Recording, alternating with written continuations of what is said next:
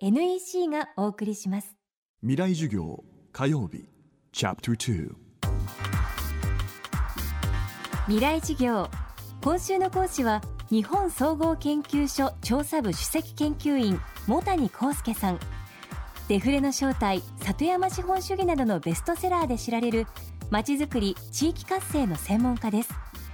徹底した現場主義で今も全国各地を自らの足で歩き講演活動などを精力的に続けています。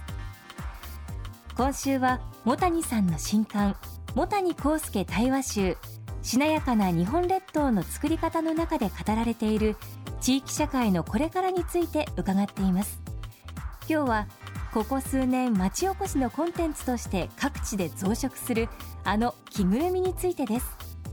未来事業2時間目。テーマはゆるキャラは本当に地域を救うのか？観光っていうのはですね産業です人食わせるものであります。でそれ地域が生きていくために必要な手段であります。で生きていくための手段設けてちゃんと地域回していくための手段としての観光でいうと、まあ、B 級グルメだとかゆるキャラっていうのはほとんど意味がないですね。お金儲かんないからです。え B 級グルメで言いますとね本来日本っていうのは非常に物価の高い国でしてねあの残念ながらね B 級グルメはその面白いんだけども原価割れつまりやってる側が損こいてるしまってるものが圧倒的に多いですね。あのさらに言いますとね本来ねグルメっていうのは旅行観光の世界はですよ。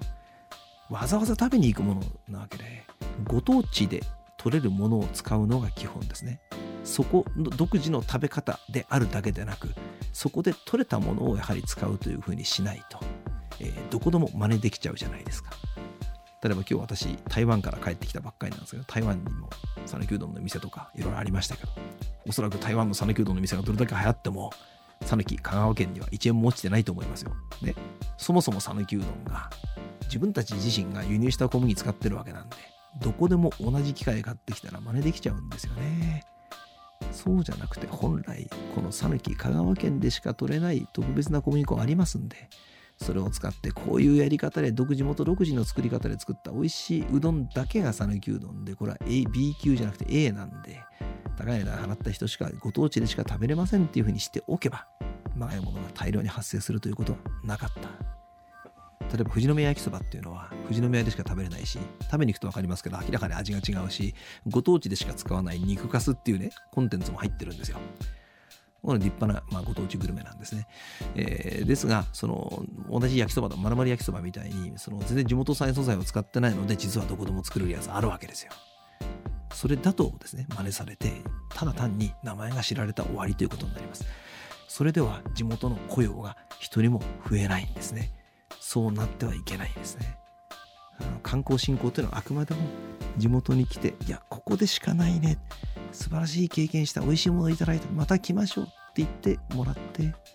雇用を一人でも増やすのが観光産業なんです。ゆるキャラというのもね有名にしましょう。知名度を上げましょうっていうそのマスコミ的に、えー、イベント的には面白いんでしょうが地元で安定的に5年10年続く雇用を増やすという意味ではねそれはほとんど効果がないわけです、うん、そういうことをもっと真面目に考えて観光は有名になるためにやるんではなくて声を増やすためにやるんですと。逆に言うと名前が売れれば売り上げがついてくると思ってるんでしょうね。高度成長期まではそういうことがあったんだと思うんですね。40年ぐらい前ですか。今はそんなもんでは物売れませんからね。これは本当にいいので繰り返し行きたいって思わせるには本当のおもてなしだとかそこに行かないと味わわない別の何か価値をちゃんと作りましょう今だけここだけあなただけというものを作っているか作っていないかということなんです。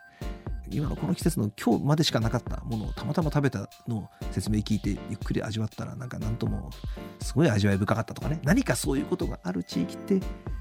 また繰り返し何か発見しに人が行くんですよね。観光というのは2度3度10度20度と来なきゃダメなんですね。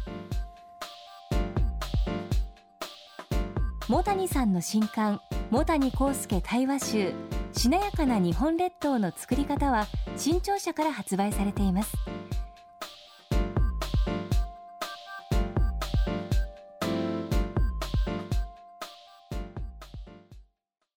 なぜ宇宙を目指すのか。